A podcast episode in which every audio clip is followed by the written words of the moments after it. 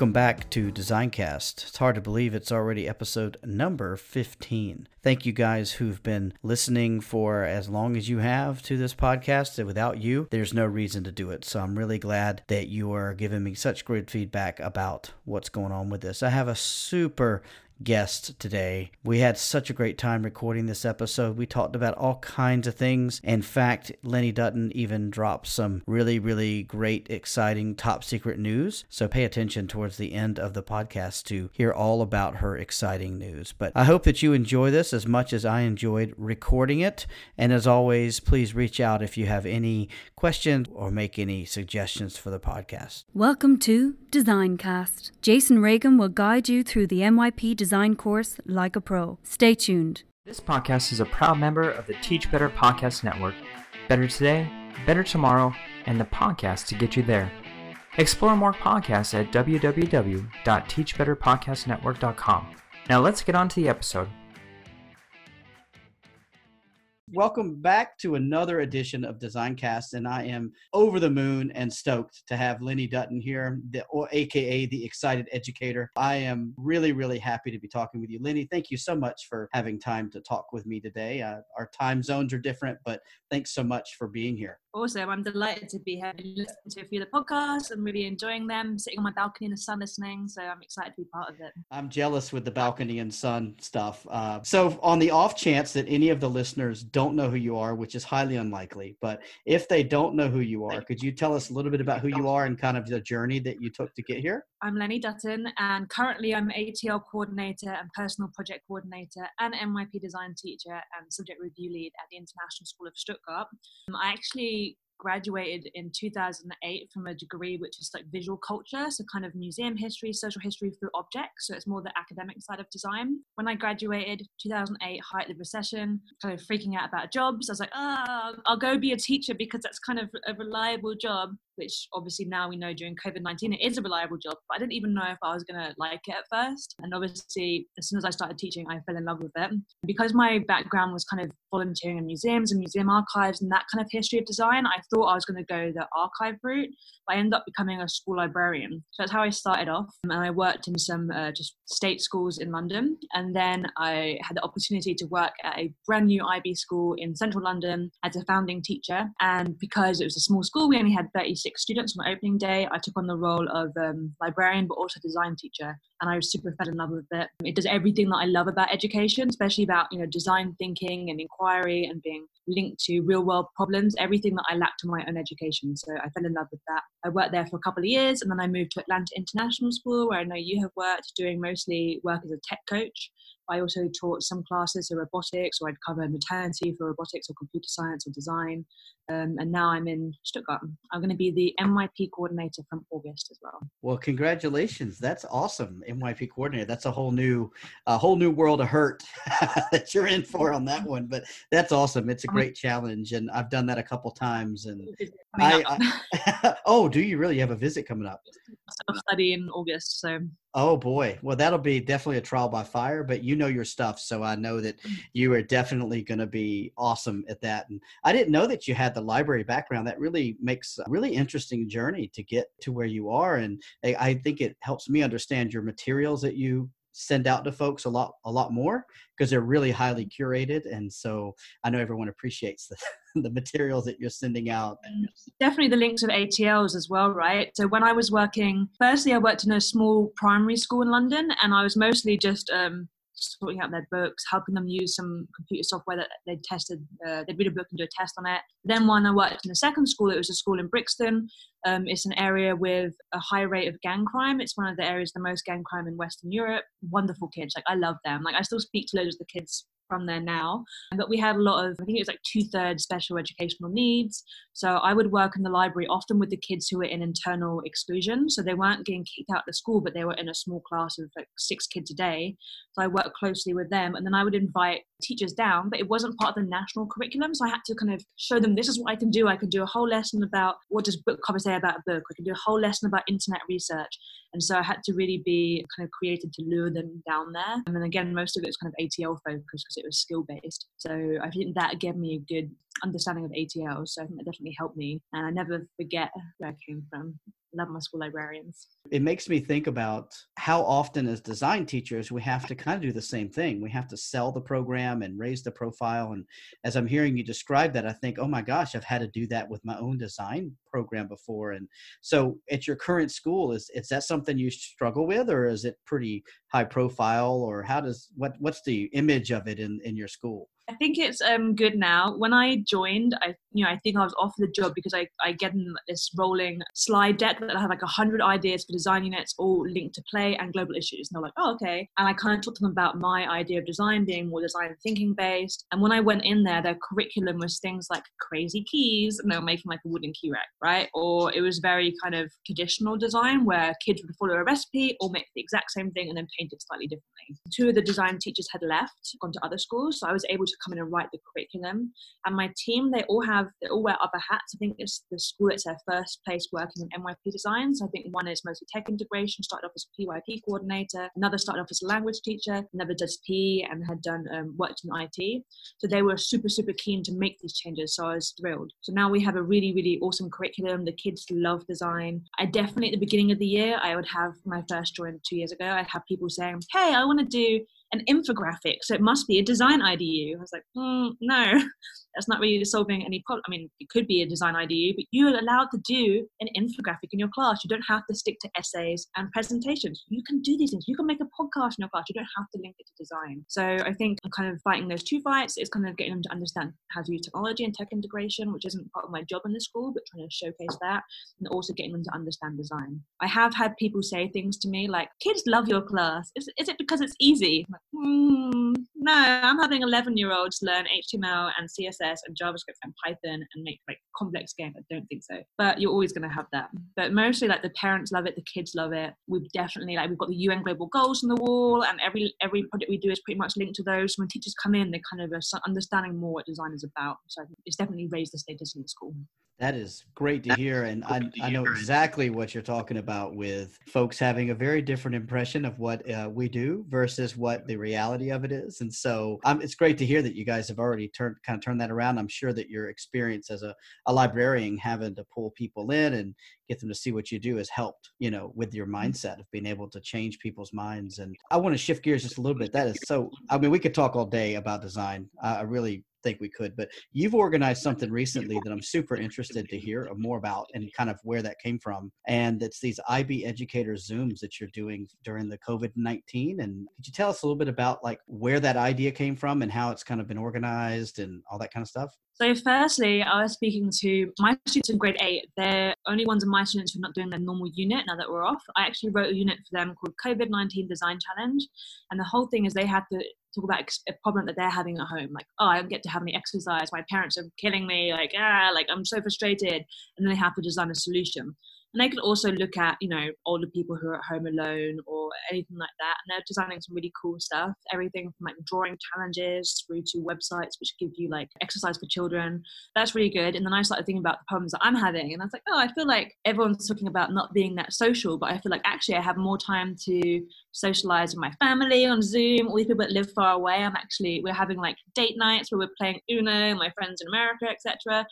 And so I started thinking, okay, one of the things I do miss about being at school, and particularly Atlanta International, is I really miss that kind of collaboration piece and working with other teachers. And as much as I was enjoying the online school, I was missing that element. So I decided, okay, I'm going to just host three Zooms in a week and see who comes and just talk about what we're doing in schools. So I hosted three just very general ones. And, you know, on Zoom, having a free account, you only have 40 minutes. All three of them were super, super popular. People had so many interesting questions. People were like, we should do this always. We should do this after after COVID 19. So I thought, okay, let's make this regular. I didn't want it to be me hosting it every week. Like, I'm just another teacher like other people. I'm not the IB answers, right? So I wanted to get other teachers to also sign up to host. So I just put a website together, got a Google form where people could sign up. I think we've now had over 50 people signing up. Got PYP teachers, DP teachers, CP teachers, and they're doing everything from things about inquiry through to personal project. We have principals signing up. It's really, really good to see who's coming to these as well. Like one of the teachers just used the Padlet map at the beginning, and I think he had people like in Southern Africa, in America, in South America, India, China. So it's been really, really nice. There is sometimes when you go into these Zooms, and it is like I am starting to do mine now where they're very specific focus, and I start off the beginning as kind of like ED or me sharing stuff, and then discussion. There is obviously there's times where you're like, anyone have questions, and it's just silence. But sometimes you get in classes as well. That part is kind of hard. So sometimes having someone that I know in there who I know will share stuff gets the ball rolling. It's been great. Like lots of these teachers who are volunteering to do the Zooms, they've never done anything like this before. They've never even led PD. And so they're asking me loads of questions like, oh, what should you know? They're quite nervous and they're so happy when they've done it. I think it's very rewarding for the host as well as the participants. What I'm doing now as well is I'm trying to get most people to record them and then we're putting them on the website so that people can go back and look at these. At the moment, the website is organized like by month and already you see we've just done April and it's full. I'm sure by June I'll have to start organizing them by PYP, MYP, DP, CP, and then within that specific subjects, and then people can go back and find stuff. So that's been super rewarding. It's also super like time consuming because I think, you know, people panic and they want to email me like, oh, I can't remember the password. Oh, can you change this on the website? I think people think that I'm on 24 hours a day. I'm not. Like my, my phone is actually, my phone is never not on silent. It's always on silent and I, all my WhatsApp groups are muted so I don't get notifications. So I'll, I'll go in the morning and probably every morning it takes me about an hour to get through my WhatsApps and my emails. I think that will slow down as people get used to it. As schools go back, we won't have as many. And actually, I don't mind doing that. Like we talk about our kids having to do service as action or CAS. This is kind of my equivalent of hopefully sharing back in a way. I know they've been wildly successful. I see it all over social media and I see folks commenting, and I think it's been a really, really great opportunity for folks to have some free PD and just to have conversations and network. And I know that I myself have picked up doing more podcasts just because it's like I have a little bit more time and people are available and it's easier to connect and with them. You hosted one of the IB Educator Zooms as well. And I yeah. think people were desperate. I think people really, really want to know more about design because there's that thing where they're like, oh, I did design at school and it was just woodwork. Mm. Or I did design right. at school and we just put a handbag. So they want to have more opportunity to learn. So I'm very grateful that you hosted that session. Oh, it, was, was my pleasure. Fun. And I thank you for giving the, that opportunity. And there was a lot of follow up questions that I was fielding as well, just from that one session. I popped it up on the, the YouTube channel and it's had three or 400 views. So, I mean, it's getting as many views as it would if it were something else. And folks have, I think, really, really enjoyed doing just to listen, just to be doing, you know, cooking or whatever while it was going on. And so I appreciate you organizing that. I know that people, you're right. It's a lot like CAS. It's like adult CAS, right? I also don't mind, like sometimes when people don't contribute, when you say, anyone got any questions? And people just sit there. And that's what they want to do. It's the same in school. Like some people want to do one-on-one work with digital coach or, or MYP coordinator. Some people want to just kind of read a newsletter. Some people want to do team teaching. Like it's fine. It kind of makes me feel awkward when no one contributes because I'm quite awkward anyway. So I'm like, oh, okay, like I'm just gonna talk about X, Y, and Z. But yeah, I think it definitely is that. Like when I listen to podcasts, it's in the bath, or it's when I'm driving, or it's when I'm cooking, like you said. I think it's the same sort of experience. You know, I enjoyed doing it. I wasn't, I didn't feel very awkward because the workshops I run with IB, there's a lot of times people will just sit there, and I'm okay with that because some people, everybody learns differently. Some folks, I think, were there in the middle of the night or very early in the morning, and so I think for a lot of them, it was just the time thing too. And I did get some really good feedback, and I'm interested to read more of the comments because I couldn't even keep up with the chat. It was going so fast, but luckily with Zoom, it downloaded that chat so I can read through it later, which is nice. But my comfort zone when I teach is definitely teaching like grade six, seven, eight because they are super responsive. Like I remember when I became a workshop leader and school visitor, the training we did was also it was in Vegas uh, in a casino, which I don't know how IB that is. When we were having our training to become like school visitors, there was also normal PD going on. And so one of the activities they got us to do was walk around and watch of the workshops. You went into the PYP one and it was like teachers cutting stuff out, glitter glue, like all over it. MYP a little bit more active, they're doing some graphs. DP just sitting there like staring at the person. And then it came to the one which was like heads of school and coordinators. And obviously they've, they've got a million things to do, so just on their phone the whole time. I was like, oh God, like then we just teach grade six forever, please. So I like for me grade six, seven, eight, and then maybe some of the older kids, like kind of mm. nine, ten, when they're not mm. only kind of not always responding so much, but they're kind of sullen looking, isn't definitely my comfort zone. Even though sometimes I teach those kids and they look miserable and they're like, This is my favorite class. I'm like, What?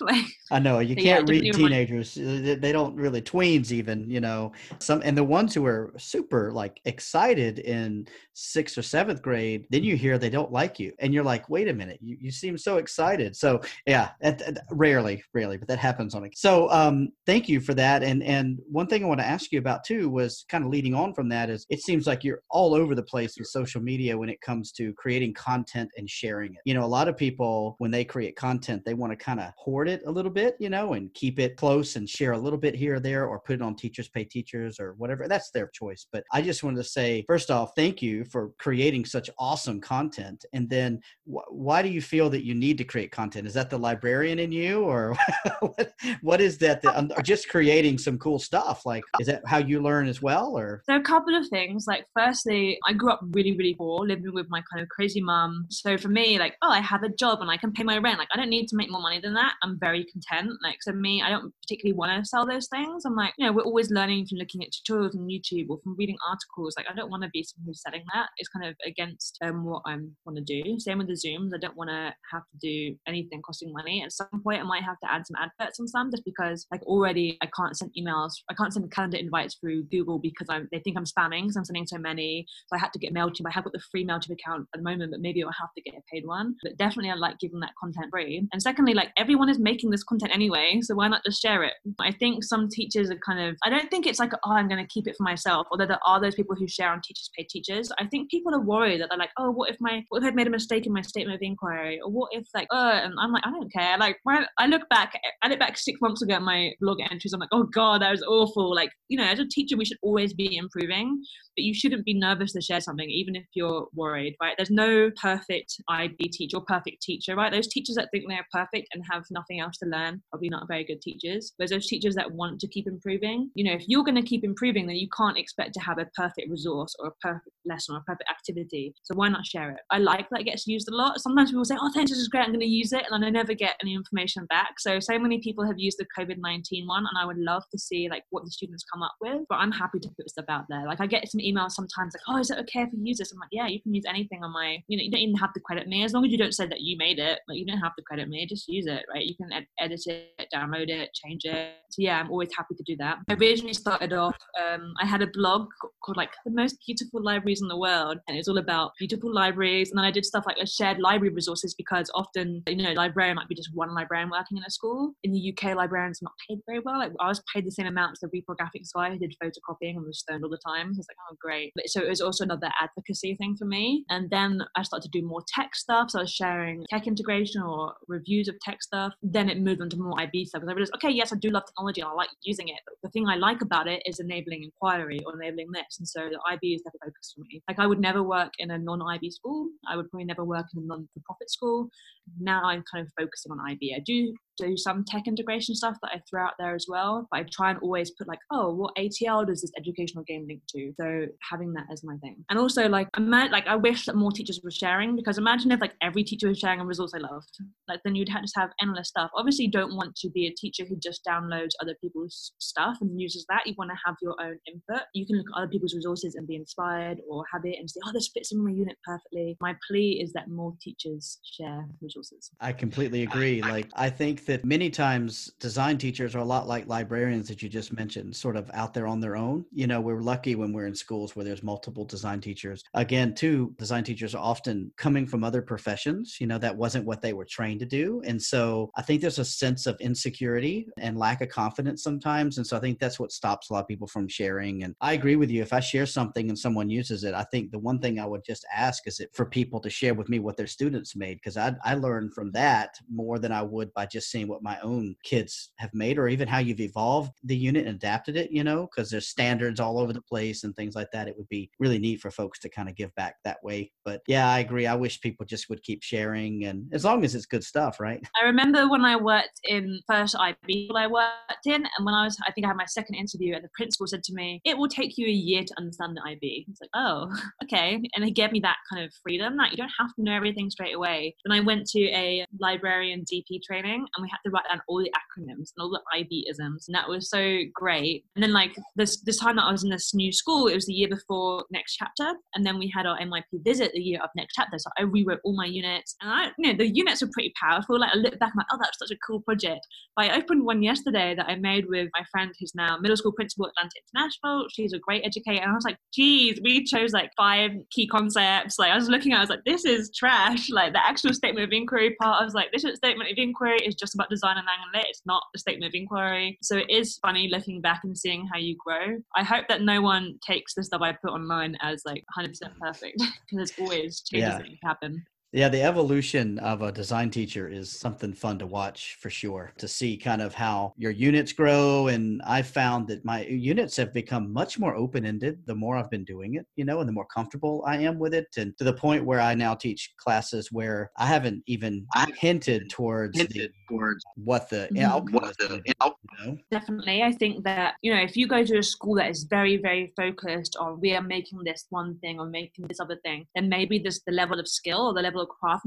craftsmanship might be higher, but I think definitely having the open thing. So normally what I do with my unit is I might do like I'll do a criterion C tech tech skills early on, and I'll say okay we're going to learn Adobe Illustrator, you're going to do these tutorials, and then I'm going to do like a mini test, this open book test. So we do that, and then we go on to our unit, and I say okay you can use a Adobe Illustrator, but you can use something else if you want. So for example, I did a UN Global Goals challenge where they had to pick a UN Global Goal and then make a prototype, and most kids are steering towards using SketchUp or Fusion 360, and one kid was like I want to use plastic bags, go ahead, right? Or I've done a toy unit before where we've looked at that toy design and how toys help people. And I had one kid making like a quiet, like a felt book that kids play with. I had another kid making a board game, another kid making a card game, other kids making wooden games. I don't always think the, the skill level is going to be as high as if they were all learning exactly how to make a wooden car. But I think it's much better for ATLs. It's much better for their design thinking. It's much better um, for student motivation as well. I definitely think that is the way that design wants to go. And from what I'm hearing from the IB, they are moving more towards like design thinking design. That's the impression I get as well. So it's interesting that you say that. You know, and I think too, we kind of shot ourselves in the foot with the way that the subject guide is written because even though there's arrows all over the graphic, people like to follow the sequence of the way the strands are written. And so I think it's great that you're front loading that material ahead of time, you know, and I think that's one of the things folks don't feel they have the freedom to do. And so the more we say that, the better hopefully it will be for people, you know. I think another problem with that is that it's a lot of work to get through those two strands, you know, twice. So all the strands twice a year is crazy. Like if you look at some of the, say, Lang and Lit, and you're looking, one of them might be about author intention, one of them might be do, about doing proper citations, and one might be about using language. They can do that in a paragraph. It can be done at once. Whereas if you're looking at design, every single strand is a completely different activity, and they're big activities. Sometimes there is some kind of repeat there, I think, but mostly, you know, it's a lot of work. Do it well. Like I've seen schools where they're basically working on a draft of their summative. They just do a draft for each strand and then they make the summative because it's so, you know, I'm lucky I have my kids for three hours a week, but it's still a challenge. So I'm hoping that when they move through and change it, there will be some, like, I would love them to have, read like a, a strand about research.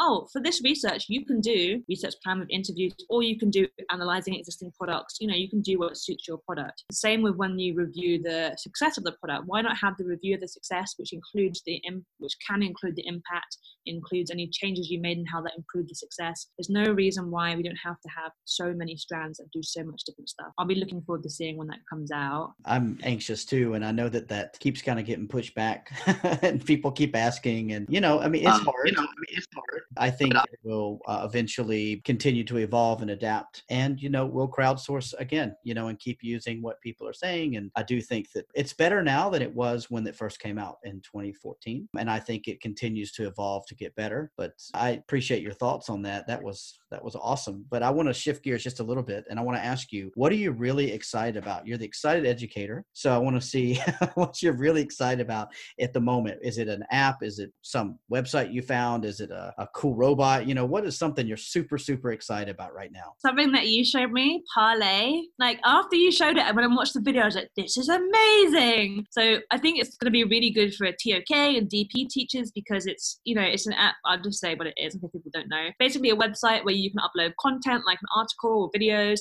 and then your students can respond or do work. And then you can also set it so that students respond to each other, but you can give them prompts. You can say, for example, I had a thing about specifications and they were writing their specifications. I could have a prompt like blank specifications not specific enough, or how will you test this specification? So I can get them to really give each other peer feedback. And it also gives you data which shows you who's responded to who. I love it. So I recommend anyone just watching the parlay, if you go go to Google, uh, YouTube and type in parlay ideas. I think it's like eight minutes long, but every single thing I was like, yes, yes, yes, when I watched it. On Monday, I have one class only, grade eight. We're starting our design specifications. I'm going to use that for them. So I'm super, super excited to use that. And then as far as other things that are making me excited, I'm always excited when my students get passionate about something or they get excited. When I get like, I got some emails from students today, like, have you seen this video? And they're sending me stuff. That what that's what makes me excited to see that they're thinking about things we discuss in class and then it comes up outside of school or they're watching YouTube and it makes it makes them think so seeing that helps. Um, same with seeing students who I've taught before going on to Georgia Tech or going on to do animation. That makes me really, really happy. You know, you know how sometimes we have middle school teachers or high school teachers who are like, ugh, kids, like they're kind of bitter, but they, they love their kids really. I'm like the opposite. I'm like, I love my kids. Like on the last day before we're on a week break now, it's like, okay, guys, I'm gonna miss you. like I felt quite emotional. Like that's what makes me love my job, right? There's a lot of paperwork, there's a lot of planning, there's a lot of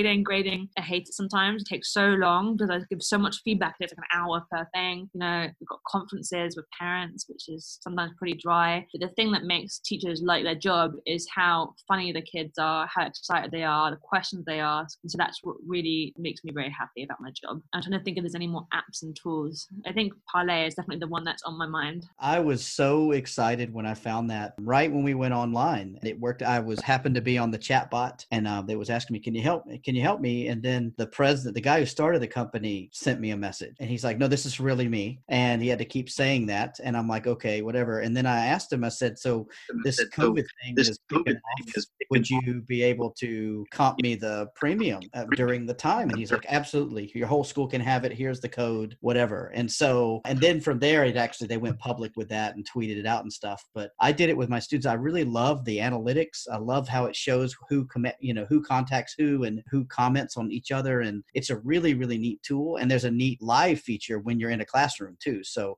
that way, kids, even who don't want to speak out, can actually type their responses mm. in a roundtable type setting. So I'm excited about it too. I'm anxious to use it when we're back in a physical space with my students. I like how you said it's a bit like Flipgrid in which they can respond to each other's videos. It's definitely something which I like, especially because something like Flipgrid or Parlay, as you're saying, like every kid participates, right? It's not where you're sitting up and one kid raises their hand, they share. Like every single kid responds. And so I like anything like that, like Kahoot or quizzes or any of those things, on Mentimeter, where every single kid is participating in some way. That makes me very, very happy. I've also been using Flipgrid a lot. I had used it previously in the past, but not as much as I would like. That's been really nice because sometimes I use Microsoft Teams, and Microsoft Teams I think was not ready for how many people would suddenly be using it. So it's quite laggy. So normally I just had their icons. Can't see them. I'm just talking to a bunch of like initials. So that is really nice to and, and some of the kids will unmute and they'll discuss stuff, but some kids just to sit down and listen, just like in the Zooms. So Flipgrid I get to see every kid, they get to share the response, I can see if they've understood. We also do fun things like I recorded a video of me. You've seen these silly videos of people like on a broomstick and it looks like they're flying. It's like a stop motion of them like jumping. I did one of those and said, okay, in the Easter holidays, you have to show me that you know some magic. And so many kids got involved. Or whenever it's a birthday, I do a birthday message and all the kids reply. So it's nice to keep that kind of social aspect as well, which we are not having so much when we're on lockdown. So I'll be interested to see like how Parlay,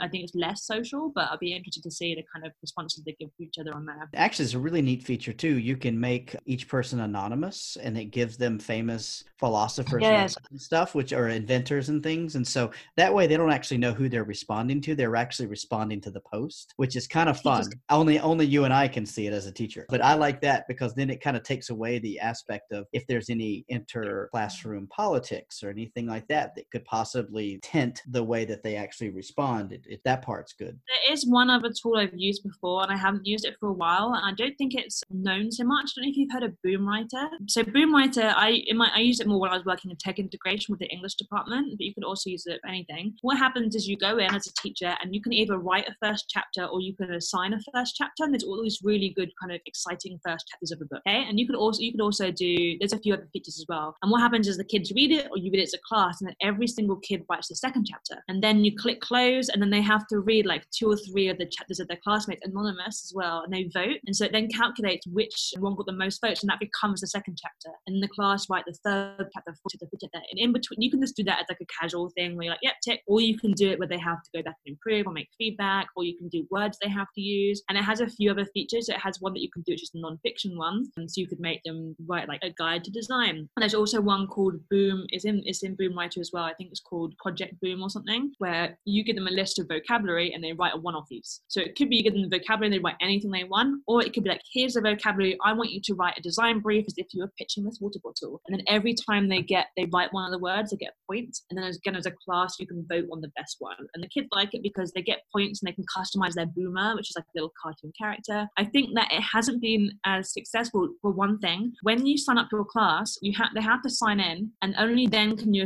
like when they sign as individuals, only then can you sign to a class. So say you're like, okay, guys, we're gonna get started. You have to be like approving them as they're doing it, and then dragging them from your list of all your students into your grade six A class. And so that bit's a little bit clumsy. If they had like a Google Classroom import, I think that would it would be used much more. It's really cool. I think as well at the end you can like order the books, but it's not a thing where you have to order like a hundred books and it will cost you low money. I think any book costs nine ninety nine, so you can just send it to a parent. The parent can buy their own copy book. I really like that, and I used to, as tech integration, come to some of these classes to lead this, and the kids would like cheer when I came into the room. So they're really motivated. Again, anything that gives a student um, an audience, which is more than their teacher, whether it be their classmates, other class, other classes, people outside the school, is something they respond really, really well to. So that that works too. That sounds fun. I'll have to check that out. And I like the non-fiction version of that. I think that would be really neat to make a really great exemplar of something. You know, mm-hmm. like that would be really cool. So yeah, I know you're very inspirational. I know a lot of people. You're edu famous. I, I feel like, and so, but who? Where do you go for inspiration? Who do you follow, and who do you you know go to and and find new things from? Anything in the MYP groups on Facebook, on Twitter as well. I follow MYP chat. What else? I'm thinking. I just look sometimes. I just look at hashtag EdTech, or maybe I just look at who's presenting at ISTE or who's presenting at BETT. I read Edutopia. There's free tech for teachers. I used to read a lot, which I had not read for ages, and I just forgot about it and saw it the other day. So free tech for teachers is really good. And I just follow a lot of the Project Zero uh, educators, which is Project Zero's Harvard School of Education. So people like Ron Ritchhart, he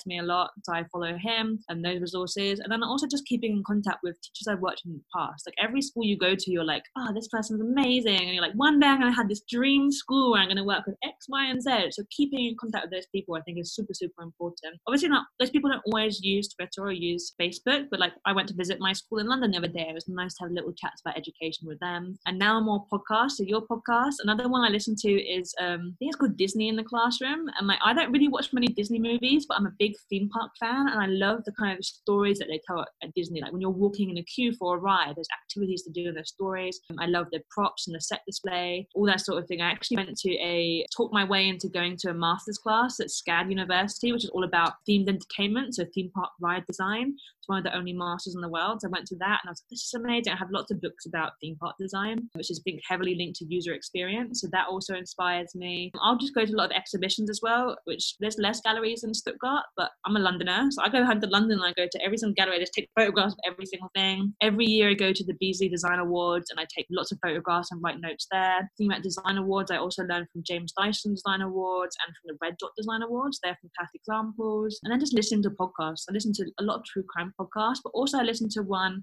which I wasn't going to look at the name. It's one which is like imagining a world if. So one of the ones is imagining a world if plastic was banned. And I was like, okay, I'll give this a go. And it's cool. Like it thinks about all the kind of social aspects that would happen. Like it talks about oh, plastic was originally invented for things that they were originally using bone for. So it was originally actually the ethical product. And then the things that went wrong there. Or they're talking about they're developing these tattoos, which like say you're diabetic, they change color if your insulin's low. And so there's a I was like, oh, that's pretty cool. But the whole episode was okay, actually you're branding someone who's disabled. Or now, what happens with face recognition cameras? They're going to see seeing this person's got thing. They're going to start branding, um, advertising medicine to them. It is called um, Flash Forward, and it's just every single thing I listened. It's one of the few podcasts I'd listened to, and then straight afterwards, I'm like, oh, I have to go find this teacher and tell them. I have to go find this teacher and tell them. It's linked so much to TOK. It's just linked to. I love it. So Flash Forward. I would say at the very beginning of each episode, it has like a cheesy acted out bit where they're pretending that they're in the future. And that bit's a little bit naff, but when they actually have the discussions, it's with university professors and it's just like every single one my mind is turning straight after I listen to it so yeah lots of lots of different places i get inspiration from that's so much for me i'm gonna have to go back and listen because you had so much there it's hard for me to keep up but i am gonna go really slow and listen to all that and keep pausing it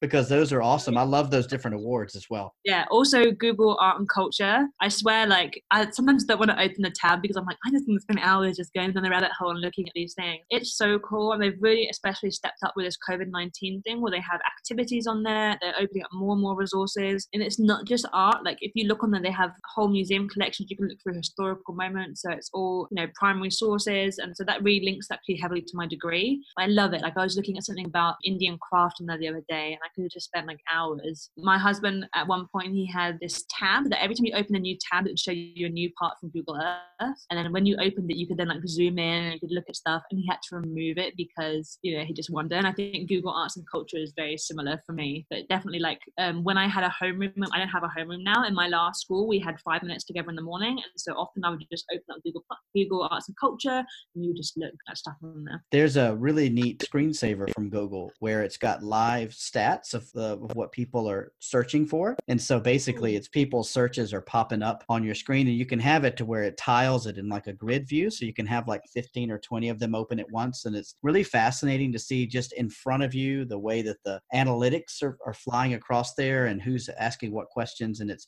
it's not only in English, it's all over the world. So it's all these really cool things going on. So I use that as my screensaver because that's fun. I love the link to that. I'll have to do that. I'll have to remember what it's called because I, I, I can't remember at the moment what it's called. But it's super cool and uh, it's all in Google Colors, so all the backgrounds are exactly those four colors from Google, and it's really fun. And I want to stop here and ask you. I know we talked, we alluded to this prior to going on air. If listeners want to get in touch with you, I want you to tell us about that. But also, did you have something you wanted to share with us? Some top secret stuff? Yeah, so firstly, they can get in contact with me through excitededucated.com or Miss E. Dutton. My real name is Ellen, but no one calls me that. And I'm also married, so I don't know why I have Miss E. Dutton, but I do. Miss E. Dutton at gmail.com. And Twitter, I'm Lenny Dutton. So my exciting news, and I just got cleared that I can speak about it, is I'm currently writing two textbooks for Hodder. So it's part of the MYP um, by Concept series. So probably you've seen those. They're really cool textbooks. One of the few ones that I have actually liked for IB. I've never, I haven't seen many teachers use them where they give each kid one. Most teachers buy them and use them as like their inspiration.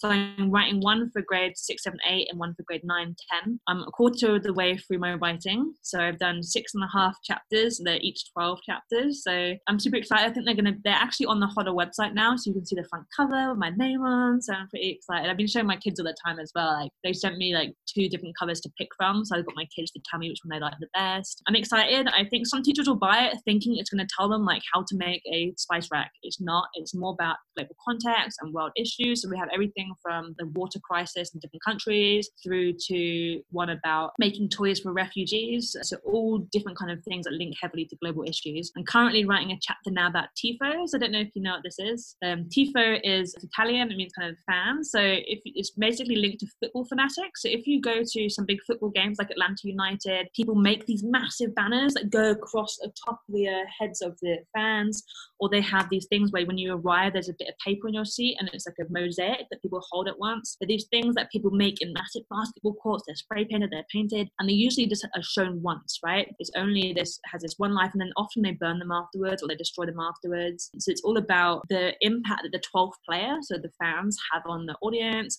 It's all about that. Some of them are very like they're not always about the team. It could be like a, a local company or like something local that's happening, and it could be a tribute to a fan who's died. It's all different stuff. So I'm doing one about that, and they're going to look at the history of TIFO. And people are very secretive about TIFO.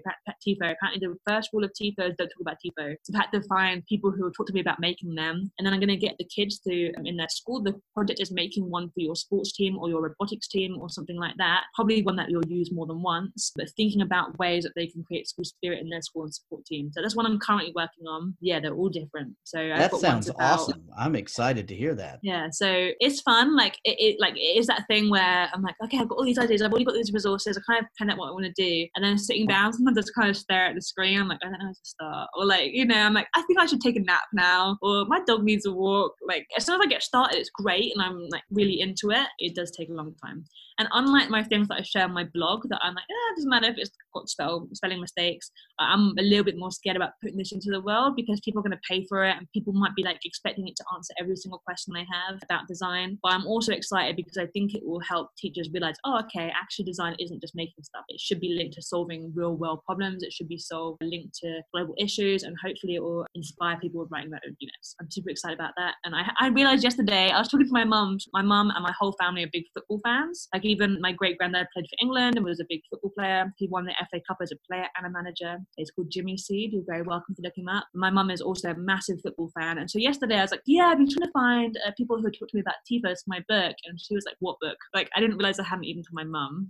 So now you're hearing it only a day after her. Wow. Yeah, I haven't High priority. I'm excited to be able to tell people about this. Congratulations. I am really excited for you. Could not have happened to a more wonderful person. And I know that it's going to be awesome. And it is a little nerve wracking to think you're putting something out there that people are going to have on their shelves for, you know, and that they're going to be using. And, uh, but I, I will tell you that I think that everyone's appreciative of anything they can get that they know people have really put their time into and and I'm sure that no one will ever question your your ingenuity and how genuine you are towards that. So I'm sure that it's going to be I'm really excited to, to see it when that comes out. That's going to be awesome. Thank you. Yeah I think it comes out I think February next year so it's a little while yeah that's the downside to those is that uh, you know maybe they'll be available sooner in digital download or something versus the hardcover but yeah they make good well, books I do like them it's also that thing where I'm saying earlier that when I write a blog post I look back six months later. I'm like, nah.